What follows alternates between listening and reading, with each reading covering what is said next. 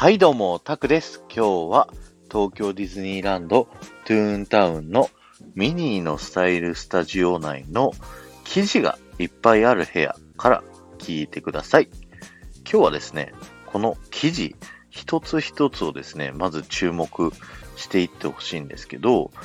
こちらの記事ですね、それぞれ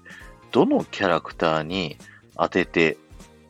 準備してあるかっていうのが、ミニーがですね、メモが書かれているんですね。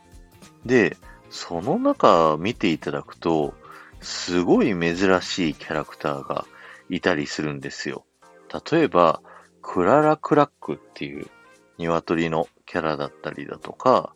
あと、モーティ・フレディっていうあの、ミッキーの甥っ子ですね。だったりとか、えー、チップとデールの大作戦でできたガジェットだったり、スクルージ・マクダック、ヒューイ・デューイ・ルーイ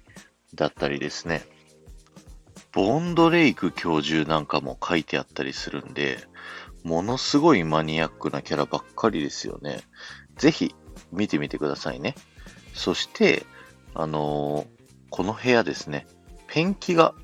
置いてあるんですけど、このペンキ、あのーこぼれたやつをですね、ミニーが飼ってる猫のフィガロですね。もともとピノキオで飼ってたんですけど、なぜか今はミニーが飼ってる設定になってるんですけどね。のフィガロが、あの、踏んでしまってですね、部屋中を歩いてしまってるので、あの、足跡がついてるんですよね、部屋中に。その足跡辿っていくとですね、フィガロの場所が分かったりするんですけど、そのペンキですね。そのパッケージに注目していただきたいんですけど、これはですね、ドナルドが書かれていて、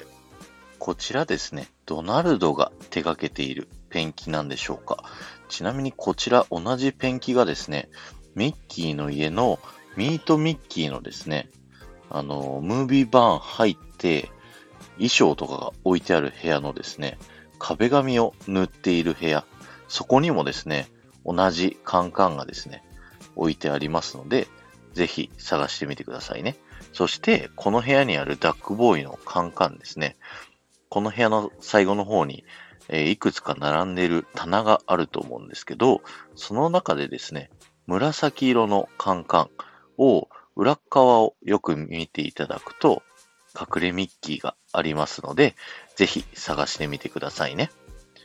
今日は終わりです。ありがとうございました。この放送が面白いと思った方は、ぜひフォローをお願いします。また、いいねやコメントやレターなどで参加していただけると、ものすごく喜びますので、よろしくお願いします。